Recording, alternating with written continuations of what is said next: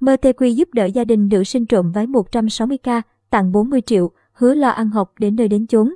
Mẹ nữ sinh cho biết mình có xin phép từ chối, mong mạnh thường quân giúp đỡ những hoàn cảnh khó khăn hơn nhưng người này cương quyết muốn hỗ trợ gia đình.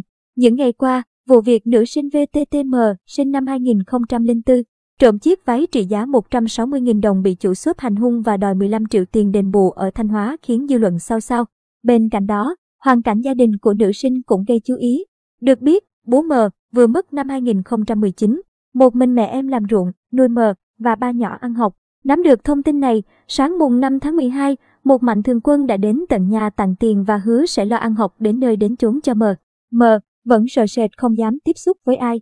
Theo chia sẻ của chị B, mẹ nữ sinh mờ, nhà hảo tâm đến tận nhà tặng 40 triệu đồng và hứa lo ăn học cho cháu mờ. tuy nhiên, vì cháu còn một năm nữa là hết cấp nên tôi xin từ chối. Mong anh để lại giúp đỡ những hoàn cảnh khó khăn hơn nhưng anh cương quyết giúp đỡ. Chị B cũng cho hay, gia đình thuộc diện hộ nghèo nên chi phí học tập của M được nhà nước hỗ trợ phần nào. Về sức khỏe của em M, em đã về nhà nhưng không muốn gặp ai, chỉ nhốt mình trong phòng. Là một người mẹ tôi rất xúc động vì mọi người đến động viên, giúp đỡ. Nhưng sự việc cũng do lỗi của con mình, cháu đã làm điều dại dột, chị B. Tâm sự, liên quan đến sự việc, phía trường trung học phổ thông ở Sầm Sơn nơi nữ sinh M. Theo học cho báo GD khác biết, trường đã yêu cầu giáo viên chủ nhiệm liên hệ với học sinh, trước mắt để động viên.